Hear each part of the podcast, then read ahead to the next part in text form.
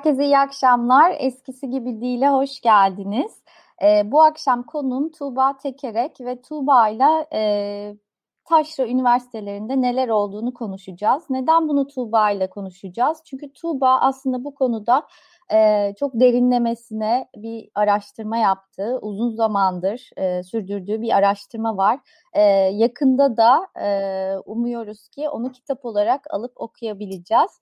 E, Tuğba hoş geldin. Merhabalar, hoş bulduk. Ee, seni ağırladığım için çok mutluyum. Hem meslektaşım hem arkadaşımsın hem de gerçekten çok enteresan bir konuda bir çalışma yürüttün. Ee, ve gündem itibariyle de aslında bugün bunu konuşmak çok anlamlı diye düşünüyorum. Kesinlikle ben de davetin için çok teşekkür ederim ve bunları anlatabilecek fırsat bulduğum için de teşekkür ederim. Çok sağ ol. Ee, şimdi izleyicilerimiz tabii takip etmişlerdir ama e, hani özet geçmek açısından e, Boğaziçi Üniversitesi'nde çok tatsız e, günler yaşanıyor. E, bu süreç e, aslında teamüllere aykırı bir şekilde e, bir e, rektör ataması ile başladı. Buna Boğaziçi'li olan öğre, öğretim görevlileri ve öğrenciler karşı çıktılar. Bunu protesto ettiler ve protesto etmeleri kimi zaman engellendi. Kimi zaman protesto eden öğrenciler çok sert polis müdahalesiyle karşılaştılar. Gözaltılar, ev, ev hapsine çarptırılanlar, tutuklananlar e, oldu. E, ancak Boğaziçi'li e, öğretim görevlilerinin ve öğrencilerin e, mücadelesi devam ediyor. Diğer üniversitelerde de e, bu teamüle tamamen aykırı, hukuksuz atamaya e, yönelik e, protestolar, itirazlar sürdürülüyor. E, sular durulmadı, e, ne olacağını bilmiyoruz ancak öte yandan da e, Melih Bulu, rektör Melih Bulu e, görevi bırakmayı düşünmediğini söyledi. E, tabii bu noktaya bir günde gelinmedi. Üniversitelerde bu teamüllere aykırı e, hukuksuz atamaların örnekleri, farklı şekilde üniversitelerdeki eğitimin içinin boşaltılması, e, öğretim görevlilerinin zaman zaman kriminalize edilmesi gibi çok ciddi sorunlar yaşandı. E, ama sen e, bu konuya aslında erken fark eden ve farklı bir açıdan ele alan lardan birisin. Benim tanıdığım tek kişisin. E, bize Taşra Üniversiteleri üzerine nasıl bir çalışma yürüttüğünü, e, ne neyi çalıştığını, neyi araştırdığını anlatabilir misin? Tabii. Ee, öncelikle e, bir süreç süreçten de bahsedeyim istersen. Ee, AK e, AK Parti e, 2006'dan bu yana e, sürdürdüğü bir süreç var. 2006'dan e, 2006'da her ile bir üniversite diyerek e, bu süreci başlattı. Aslında bu her ile bir üniversite denilen şey 3 yılda bitti. 3 yılda 41 e, üniversite açıldı. Ama daha sonra e, işte orta büyüklük e, bu küçük şehirlere e, bu üniversiteleri açtıktan sonra işte orta büyüklükteki şehirlere ikinci üniversiteleri açtı. Büyük şehirlere üç üniversite daha, iki üniversite daha açtı ve sonra ilçelere üniversite açmaya başladı. Yani bugün Bandırma'da, Alanya'da, İskenderun'da, Tarsus'ta üniversiteler var. Ve dolayısıyla 2006'dan bugüne gelene kadar 15 yıllık bir süreçte üniversite sayısı, kamu, devlet üniversitelerinin sayısı 53'ten 129'a çıktı.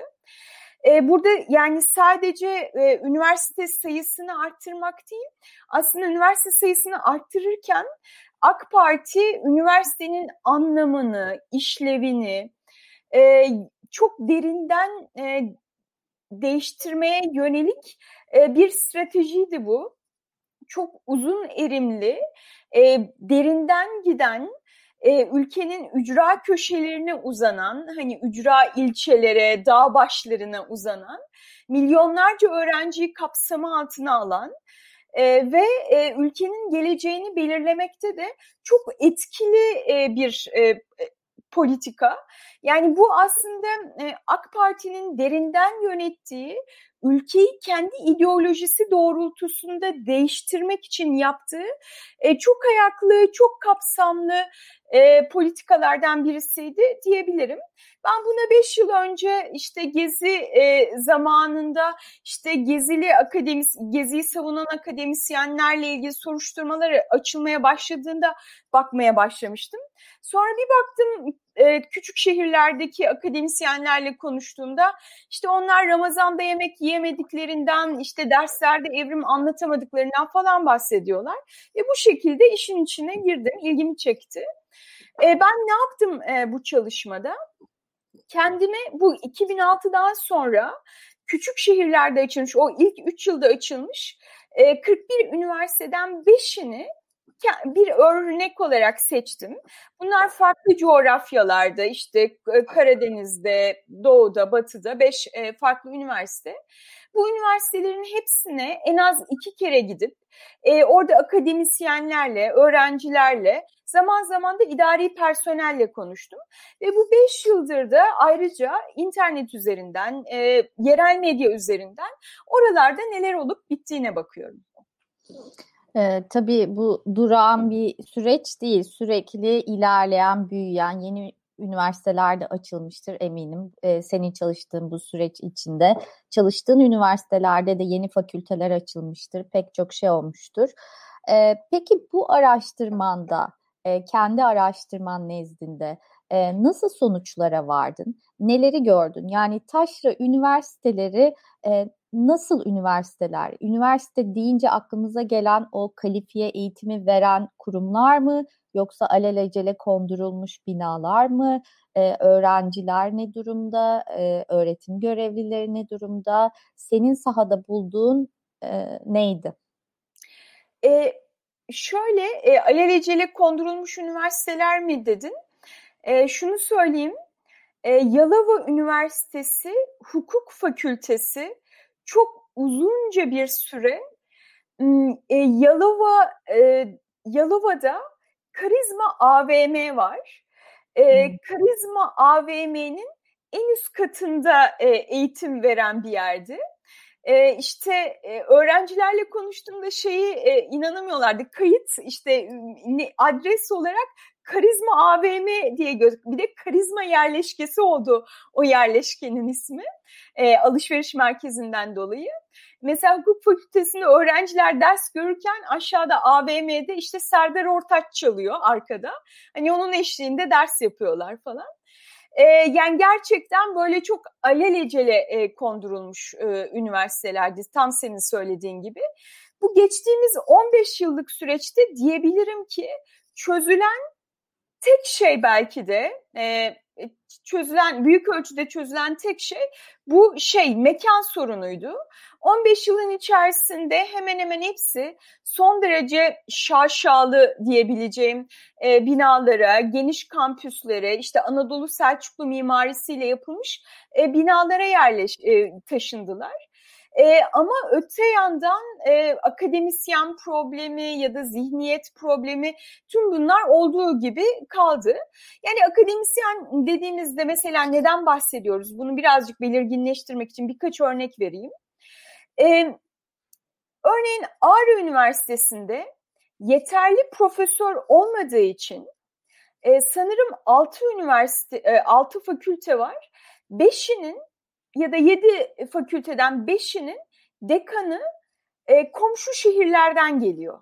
Yani Erzurum Üniversitesi'nde profesörlük yapıyor hı hı. E, ya da İstanbul'da profesör, kadrosu orada e, ama e, Ağrı Üniversitesi'ndeki fakültenin dekanlığını yapıyor. Bu noktada dekan taşımalı bir eğitim e, modeli gerçekleşmiş oluyor. Hı hı. Öte yandan tıp fakültesi açılmış ama tıp fakültesinin altyapısı yok. Ağrı'dan bahsediyorum. E, tıp fakültesi öğrencileri de Erzurum'da eğitim görüyorlar. Öğrencileri de oraya gidiyor. Yani altyapı olmaksızın işte fakülteler açılıyor ve bunlar bir şekilde e, işte günün birinde e, normal şartlarda eğitime kavuşacak e, diye bekleniyor. E, başka birkaç çarpıcı örnek. Örneğin Munzur Üniversitesi Psikoloji Bölümü iki doktor e, öğretim üyesi var e, akademik kadrosunda ve bu öğretim üyelerinden bir tanesi hemşirelik mezunu, diğeri de felsefe mezunu. Ve bu bu, bu, bu, bu, bu hocalar öğrencilere psikoloji öğretiyorlar. Bunlar dört yılın sonunda psikolog olacaklar ve insan ruh sağlığı üzerine e, çalışıyor olacaklar. Hani bunun gibi akademisyen pro, e, akademik kadroların yetersizliğine dair özellikle büyük şehirden daha uzaklaştığımız yerlerde e, pek çok örnek verebilirim. E, ama bunun yanı sıra yani sadece mesele e, sayılarla ilgili bir mesele değil, aynı zamanda nitelikle ilgili bir mesele. E, bu üniversitelerde yani amaç e, öncelikli amaç iyi eğitim, nitelikli eğitim vermek değil aslında. E, daha başka amaçlar var. İşte din, AKP ideolojisine uygun bir nesil yetiştirmek, kendi entelektüel kadrolarını oluşturmak. E, bu anlamda yani akademisyenleri alırken de liyakate göre değil, e, işte sadakate göre alıyorlar. Yani örneğin öyle insanlar istihdam ediyorlar ki işte tarih bölümünde bir hoca e, işte e, ilk çağdan ilk çağ, orta çağ, Avrupa Birliği tarihi, her çağ, bütün çağlarla ilgili, tarih çağları ile ilgili ders veriyor. Ama bu kişinin hiçbir tarih eğitimi yok. Hiçbir tarih eğitimi yok. Ee, sadece lisans mezunu. Ee, yani hem nitelik olarak hem nicelik olarak çok ciddi problemler var. Ve tabii en önemli şeylerden bir tanesi akademik kadroya ilişkin olarak dindar ve milliyetçi e, kimlikleri öne çıkıyor bu insanların ve derslerde de e, bu e, kimliklerini e, gayet e, bu dersi anlatımlarında belirleyici oluyor. Örneğin öğrenciler şöyle bir şeyden bahsediyor. Anatomi dersine giriyoruz. Hoca anatomi bilmiyor ama her şeyi Allah'a bağlıyor. İşte insan vücudunda doğduğunda şu kadar kemik vardı. İşte yetişkin olunca şu kadar kemik oluyor. Bakın işte Allah'ın hikmeti. Yani aslında anlattıkları konuya hakim olmayan ama bir takım e, işte iktisat tarihinde din tarihinden bahseden, her şeyi dine bağlayan hocalarla sıkça karşılaşılıyor bu tip üniversitelerde. Yani evet. e, anlatacak çok şey var. Hani bu geniş kapsamlı soruya şimdilik bu kadar cevap verebildim.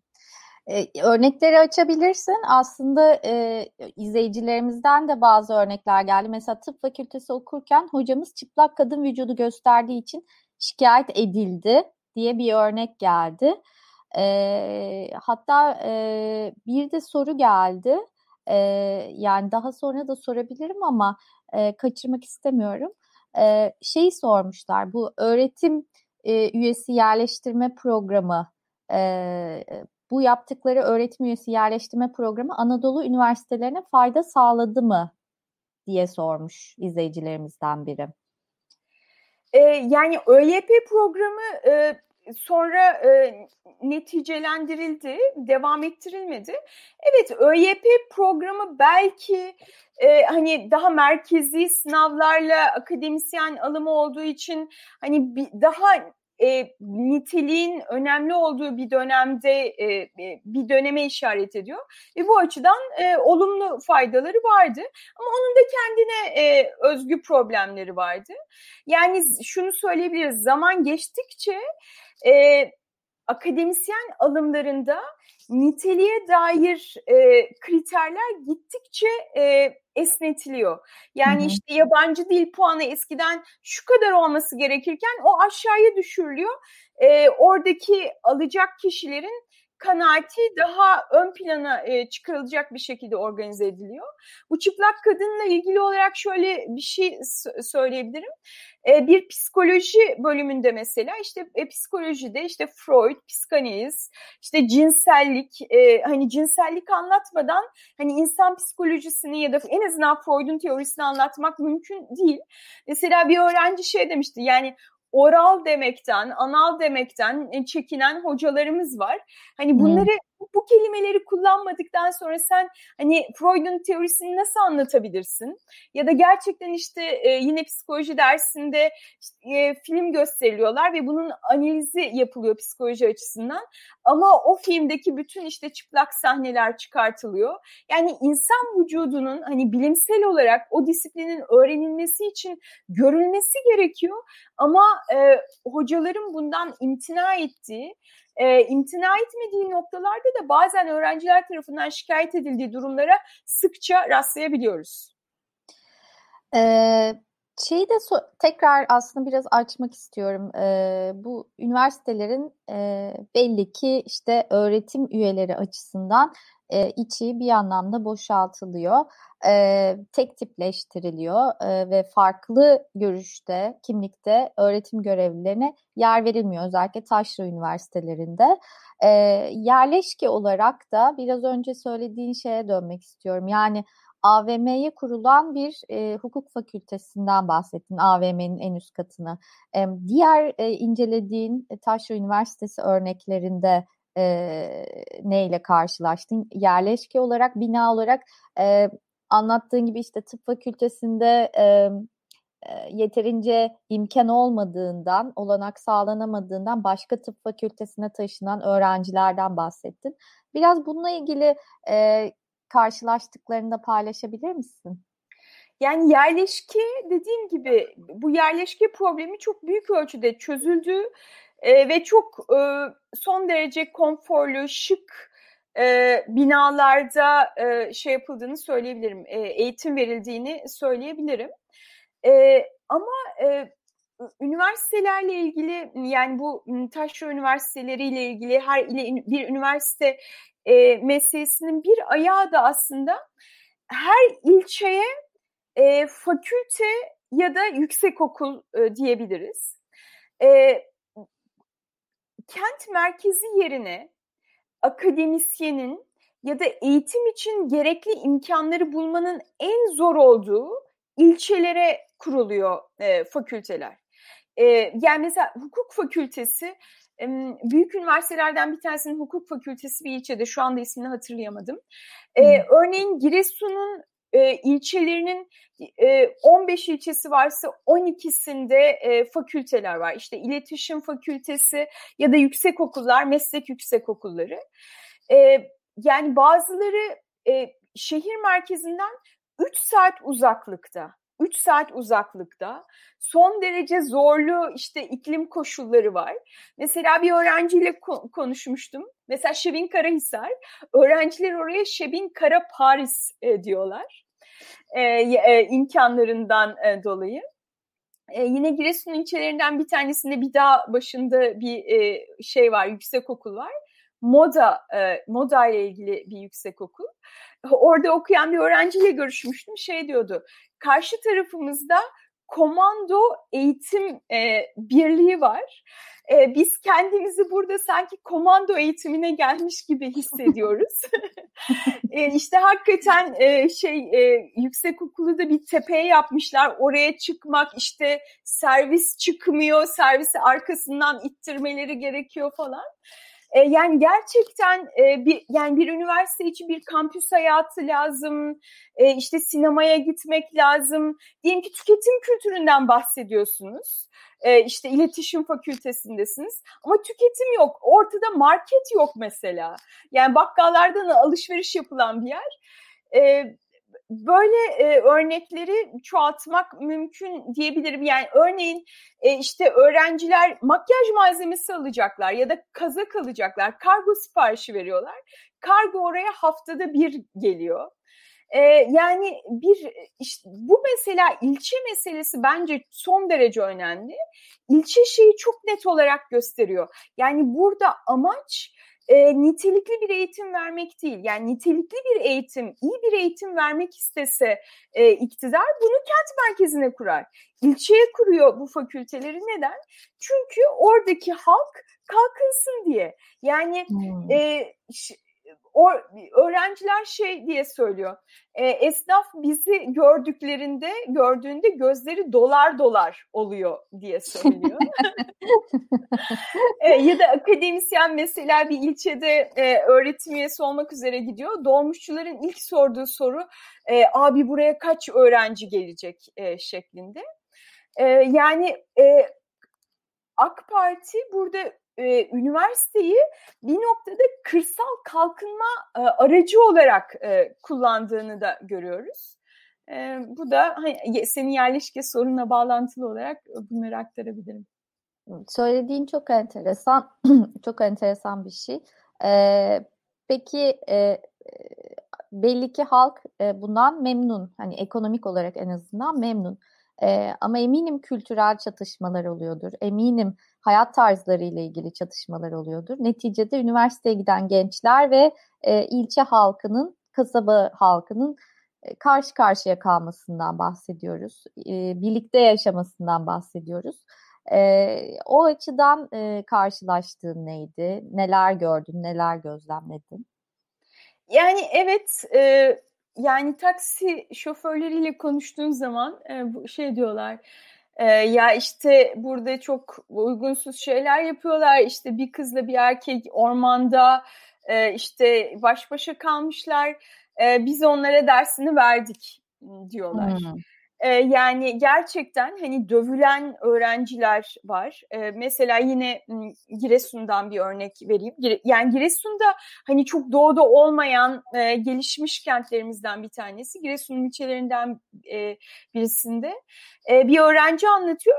Kız arkadaşımla sadece yan yana yürüyordum diyor. Yani elini bile tutmuyordum diyor. Kendisinin kovalandığını e, ve hani gayet e, hani tehdit edildiğini e, söylüyor. Bu tip şeyler olabiliyor. Ama öte yandan e, bir yandan da işte oranın halkı e, bu öğrencilerin oraya işte ekonomik olarak bir gelir getirdiğinin farkında.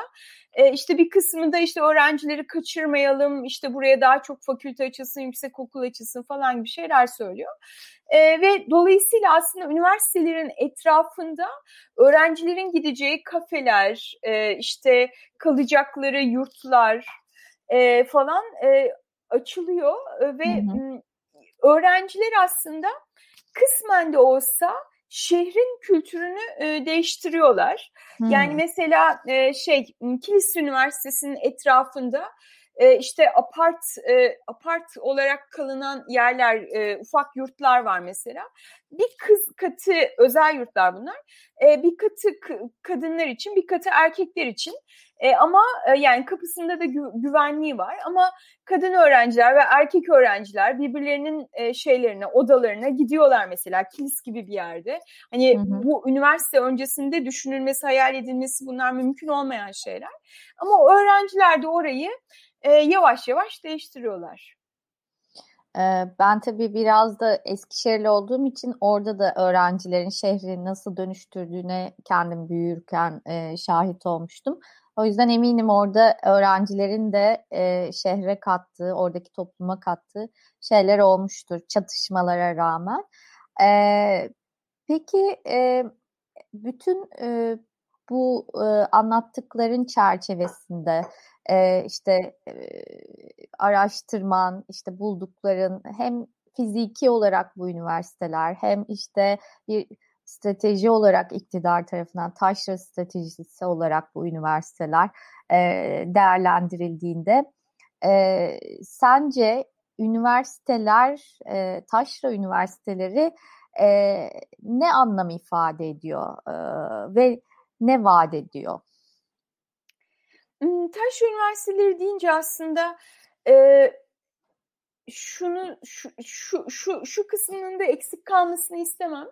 E, mesela e, hem e, bu üniversiteler ilk e, yeni AKP'nin kurduğu üniversiteler hem de sonrasında açılan üniversiteler sonra da mevcut üniversitelere doğru gelen mesela kampüslerle ilgili söylememiz gereken önemli şeylerden bir tanesi cami meselesi. Hmm. Ee, yani e, ön, her yani her ile bir üniversite, işte her ilçeye bir yüksek okul, aynı zamanda da her kampüste de bir cami. E, gerçekten hemen hemen her kampüste bir cami var. E, cami insanların e, dini ibadetlerini yapmasının yani bu ihtiyacı karşılamasının çok ötesinde hı hı. E, bir şekilde konumlandırılıyorlar. E, mimari olarak da söylem açısından da. E, örneğin Batman Üniversitesi'nin Batı Raman kampüsünde hı hı. E, bir cami inşa ediliyor. 13 bin kişilik. Peki bu kampüste kaç öğrenci e, eğitim görüyor diye soracak evet. olursan? Kaç öğrenci? 6 bin. Hmm. Ve üstelik bunların yaklaşık yarısı da kadın. Ee, kadınlar da elbette camiye gidebilir ama cami erkeklere yönelik e, yapılıyor. Kadın kısmı Hı-hı. yine e, küçük oluyor. E, düşünsene yani hani kadın erkek toplam öğrenci kapasitesi e, öğrenci şeyinin e, sayısının iki katı kadar. E, ben e, üniversiteyi aradım sordum hani neden bu böyle yapıldı diye e, şey dediler geleceğe yönelik yatırım. E, belki ileride 15 bin öğrencimiz olacak, belki 20 bin öğrencimiz olacak. E, hani şimdiden e, hepsi şimdiden hepsi için yapmış olalım e, diye bir şey söylediler. E, dediğim gibi bu şey e, ca, e, hani iktidar e, üniversitelerle ilgili yapmaya çalıştığı şeyi sıfırdan taş üniversitelerinde yaptı. Ama Hı-hı. oradan e, mevcut üniversitelere doğru gelmeye başladı. İşte Ege Üniversitesi'ne de mesela çok büyük bir cami yapıldı. E, Uludağ Üniversitesi'ne çok e, büyük bir cami yapılmakta. Bu da 20 bin kapasiteli bir cami ve Türkiye'nin en büyük üçüncü camii. E, işte Erdoğan e, Bursa'ya bir mitinge gittiğinde diyor ki hani İstanbul'a Çamlıca Camisi'ni yaptığımız gibi Bursa'ya da bir Selahattin Camii yapalım diyor. E, bunun için yer bakıyoruz diyor ve bunun için buldukları yer üniversite kampüsü oluyor. Yani e, ve bu e, camiler kendi içlerinde bir külliye olarak e, tasarlanıyorlar. Yani caminin e, kendi kütüphanesi var, konferans salonu var. Mesela bu Uludağ Üniversitesi'ndeki caminin 1500 kişilik bir konferans salonu olacak ve bu şehirdeki en büyük konferans salonu. Yani düşün, üniversite cami cami içinde konferans salonu olabiliyor mu peki? Tabii Böyle ki. Bir... Hmm. Tabii ki. Yani Ege Üniversitesi'nde ya sadece konferans salonu değil, işte Ebru atölyeleri, kütüphaneler yani e, üniversite kampüsünü cami külliyesine taşıyorlar. Cami külliyesiyle üniversite kampüsünü iç içe geçiriyorlar. Ee, mesela Yalova Üniversitesi'nde rektör şey diyor ki beni eleştiri diyorlar işte bu kadar büyük bir cami yapılıyor. Ee, işte zaten yap, yapılması gereken pek çok şey varken bunu yapıyorsun diye. Ee, rektör şöyle e, bu eleştiriye şöyle yanıt veriyor. E, diyor ki bunu sadece ibadet olarak kullanmayacağız. E, orada genç kızlarımız da sessiz sakin bir ortamda ders çalışabilecekler diyor. E, yani hani ders çalışma yerinin e, camiye taşınıyor olması e, işte hani üniversitelerin geldiği yer ve gideceği noktayı bayağı çarpıcı bir şekilde gösteriyor diye düşünüyorum. Hani bir örnek daha vereyim. Ağrı Üniversitesi'nin e, 2016 yılına kadar kampüsünde bir kütüphanesi yoktu. Kütüphanesi yoktu. Kütüphanesi olmayan bir üniversite. Ve e, bu yani onun inşaatı en sona kaldı ve 2016 yılında bitti. Camisi ise 2013 yılında bitmişti. Yani camisi kütüphanesinden önce yapılan bir üniversiteden bahsediyoruz. Yani hani burada elbette herkesin ibadet özgürlüğü var ve e, hani insanlar ders aralarında mescide gidebilirler, cumalarda hani belki hani e, şey saatleri, mesai saatleri de cumaya gidilebilecek şekilde ayarlandı. Ama hani cumada bütün e, kampüsün e, camiye gitmesinden daha büyük e, şekilde tasarlanıyor e, camiler. Çünkü bunların işte yine bir e, rektörün ifadesi bunlar İslami birer nişan olacak deniyor. Yani işte kampüslere böyle bir İslami nişan bırakılmak isteniyor. Bekir Bozdağ'ın bir ifadesi var. Üniversitelerimizde fakültelerimizle fak, fakültelerimiz e, nasıldı? Fakültelerimizde camilerimiz kadar elzemdir. İkisini birbirinden ayıramayız şeklinde. E, yani işte bunlar e, kurulmak üstlenen e, ya da gerçekleşmekte olan e, üniversite şeylerine dair e, yeni AKP'nin yeni üniversiteleri e, böyle kuruluyor. Yani sıfırdan taşrada kurabildiğinde AKP üniversiteleri böyle kuruyor ve mevcutları da mümkün olduğunca bu şekilde değiştiriyor. Senin de söylediğin gibi aslında hükümet yapmak istediğini taşra üniversitelerinde sıfırdan yaptı ve başardı bir anlamda. Ee, ve bugün aslında e, Boğaziçi'ne de bunu taşımak istiyor. Boğaziçi Üniversitesi'ne ve diğer üniversitelere. Ee, ben burada e, izleyicilerimize de aslında senin de bir Boğaziçi Üniversiteli olduğunu hatırlatmak istiyorum. Ee, ve biz seninle kendi aramızda e konuşmuştuk. İşte Boğaz içindeki durumu, bu Taşra Üniversitesi'ndeki durumu, e, oraya giden süreci. E, senin hani bu konuda çalışmış bir gazeteci olarak ama aynı zamanda bir Boğaziçi Üniversitesi mezunu olarak e, bu süreci aslında değerlendirmeni istiyorum. Sen bu yapılanları nasıl değerlendiriyorsun? Ne görüyorsun? Sence asıl yapılmak istenen, Boğaziçi Üniversitesi'nde asıl hedeflenen şey ne? E, neye dönüşmesi bekleniyor hükümet tarafından? Neye dönüştürülmek isteniyor? E, bu soruna ce- cevaben demin e, ki cevabı kendi cevabımı devam ettireyim. E, Boğaziçi Üniversitesi'nde bir cami yok. E, Boğaziçi Üniversitesi'nin e, hemen çıkışında bir cami var. E, şimdiye kadar üniversiteye cami yapılmak yerine Öğrenciler talep ettiler. Ee, öğrenci ÖTK, Öğrenci Temsilciliği e, Kurulu e, kuruluyla birlikte bir e, ibadet mekanı tasarlandı. E, bu ibadet e, ibadet salonu, ibadet merkezi diyelim. E, iki ayrı salondan oluşuyor, iki ayrı odadan oluşuyor. Bir tanesi mescit olarak kullanılıyor. E, diğeri de e, Sünnilerin e, kullanabileceği bir yer. Diğeri de tüm e, yani Sünnilik dışındaki mezheplerin ve diğer inançların kullanabileceği bir e, ibadet odası. E, yani bence bu e, son derece yani bu Türkiye'ye örnek olabilecek bir şey. Yani bugün maalesef e, yani Munzur Üniversitesi'ne e, cami açıldı. Yani e, Dersim, Tunceli e, devletin söylediği şekliyle hani Alevilerin e, kenti ve buradaki e, hani Alevi köyüne e, cami açmak gibi gittiler Muzur Üniversitesi'ne cami açtılar. Yani orada bir e, cemevi yok e, yani hani Aleviliği reddeden hani bu üniversiteler sadece orada Sünniler yaşıyormuş ve işte bu üniversitelerin fonksiyonlarından bir tanesi de işte yerli ve milli gençler e, yetiştirmek, dindar e, gençler yetiştirmekmiş gibi e, pek çok uygulama yapılıyor. İşte Boğaziçi Üniversitesi de başka bir örnek. Yani Boğaziçi Üniversitesi diyor ki biz eğitimimizi yapıyoruz ama insanların ibadet ihtiyacı olabilir. E, ibadet ihtiyacı var ve bunun için de bu mekanı yapıyoruz diyor. İşte Kuzey Kampüs'te de ayrıca mescit açıldı.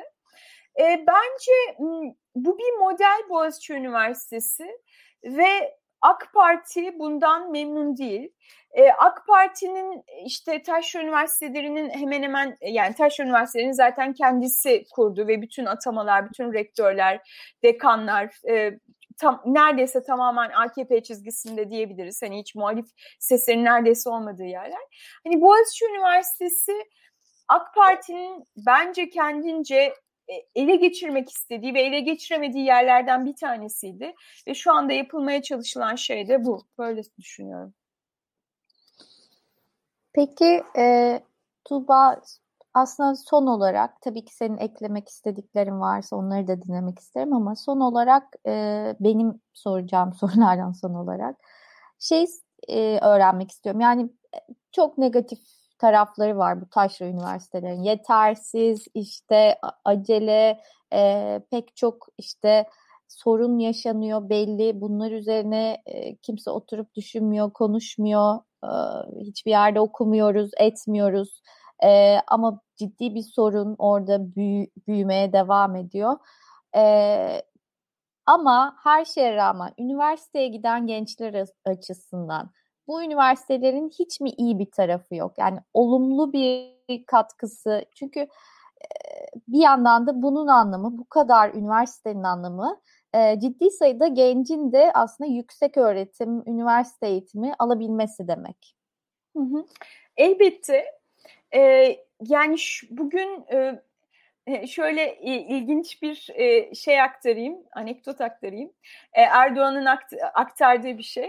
Erdoğan Merkel'le e, işte Almanya ziyareti sırasında e, masadaki konular bambaşka, siyaset falan.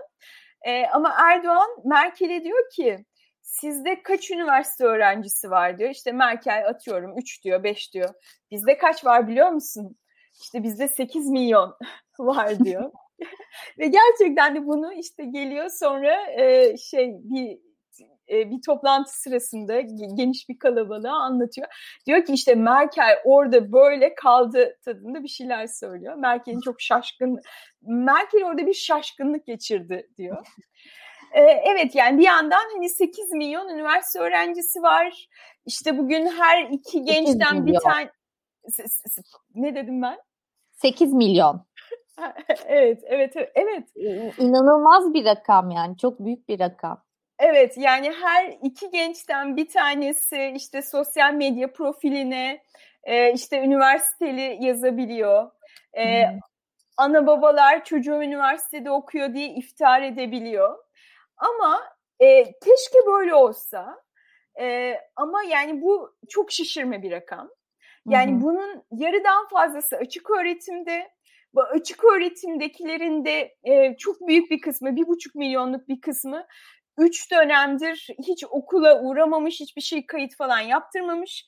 Bunlara ak bile öğrencisi deniyor ya da metrobüs hmm. öğrencisi deniyor. Çünkü öğrenci oldukları için şeyleri var. E, öğrenci indirimlerinden faydalanmak için kayıtlarını sildirmiyorlar. Yani evet. 8 yani 8 milyonun bir kısmı hiç ders yüzü bile gö- görmemiş öğrenciler ama hani baktığımız zaman örgün öğretimde 3.8 milyon öğrenci var ve bu 2006'ya göre e, 3 kat artmış e, bir sayı. Yine de son derece yüksek bir sayı. Ve elbette ki yüksek öğretim her öğrencinin hakkı. E, ama e, yani bu yüksek öğretim nasıl bir yüksek öğretim olmalı? Yani bugün e, Atatürk Üniversitesi fizik bölümüne giren öğrenci eksi bir fizik sorusu yaparak giriyor. Eksi bir ya da moleküler biyolojiye giren eksi 0.25 yanlışlarından doğrudan fazla yanlışı var işte. Yani doğru dürüst bir lise eğitimi vermeden bu öğrencilere yani doğru dürüst bir lise eğitimi vermemişiz. Hani pek çoğu e, TYT'yi yani ilk basamağı bile geçemiyor. Dört öğrenciden bir tanesi. Hani doğru dürüst bir lise eğitimi bile almadan işte bunları biz üniversitelere dolduruyoruz. Ve üniversitede de söylediğim gibi işte psikoloji öğrencisi e, bir felsefeciden ve bir hemşireden psikoloji dersi görüyor falan. Hani böyle bir e, e, eğitim sen, sen de bunları söyledin. E, bunun e, olumlu yanı ne diye soracak e, olursak yine de olumlu bir yanı olduğunu söyleyebiliriz. Örneğin Ağrı'da, e, işte Doğu Beyazıt'ta, Patnos'ta e, 8 e, çocuklu e, bir ailenin kızı Ağrı'da bir üniversite olduğu için ailesinin yanından ayrılıp dört yıllığına bu üniversitede okuyabiliyor ve kadınlı erkekli bir ortamda bulunabiliyor. Yani e, eğer ilçesinde kalsa belki sadece işte baba evinden e, koca evine e, gidecek bütün bunlar tırnak içinde. E, ama belki şimdi üniversite bittikten sonra yine belki o hayatına dönecek. Ama arada böyle bir dört yıllık bir deneyim kazanmış olarak dönecek. Hı hı. Özellikle taşra üniversiteleri e, yoksul öğrencilerin üniversiteye ulaşması açısından ve özellikle de muhafazakar e, ailelerdeki genç kadınların e, üniversiteye ulaşması açısından önemli bir imkan sağlıyor. Evet. Ee, benim sorularım bu kadar. Tuğba, senin başka eklemek istediğin, kaçırdığımız önemli bir nokta var mı? Yok yani hani sen sorduğun zaman ben de söylemek istediklerimi hep e, araya sıkıştırdım zaten. E, bu kadar. E, burada Peki. bitirebiliriz belki. Ben sana her zaman söylediğim şeyi söylüyorum. Artık bu kitabı bitirmen lazım Tuğba. Bu kitabı herkes okumalı. Bunlar çok önemli. Bunu çalışan başka kimse yok. Ve bu kaynak bir an önce piyasaya çıkmalı. E, arşivlerde yerini almalı ve biz de okuyup gerçekten neler olup bittiğini anlamalıyız. Çok teşekkür, harika bir araştırma. E, şu kadarı bile bizim için e, çok enteresandı. İzleyicilerimiz yazmışlar. Hiç duymadığımız, hiç daha önce e, bilgi sahibi olmadığımız şeyleri e, dinledik bu programda diye. Çok teşekkür ederim katılıp bizimle paylaştığın için. Ben de teşekkür ederim bu fırsatı verdiğin için. Bu cesaretlendirmelerini de alıyorum, yazıyorum bir kenara. Hemen çalışmaya devam ediyorum. Umarım, umarım işe yarar. Umarım işe yarar. Bir an önce o kitabı raflarda görürüz. Ee, peki o zaman e, kapatalım programı burada. E, bu hafta kon- konuğum e, gazeteci Tuğba Tekerek'ti. Bize Taşra Üniversitelerine dair yaptığı araştırmayı anlattı. Araştırmada e, elde ettiği sonuçları anlattı ve aslında Taşra Üniversitelerinde e, yapılan denemenin Boğaziçi Üniversitesi'nde bugün yaşanan e, şeylere yönelik bir süreç olduğundan bahsetti. Tuğba'ya çok teşekkür ederim. E, dinleyenlere, izleyenlere de çok teşekkür ederim. E, bir sonraki programda görüşmek üzere diyelim. İyi akşamlar. İyi akşamlar, hoşçakalın.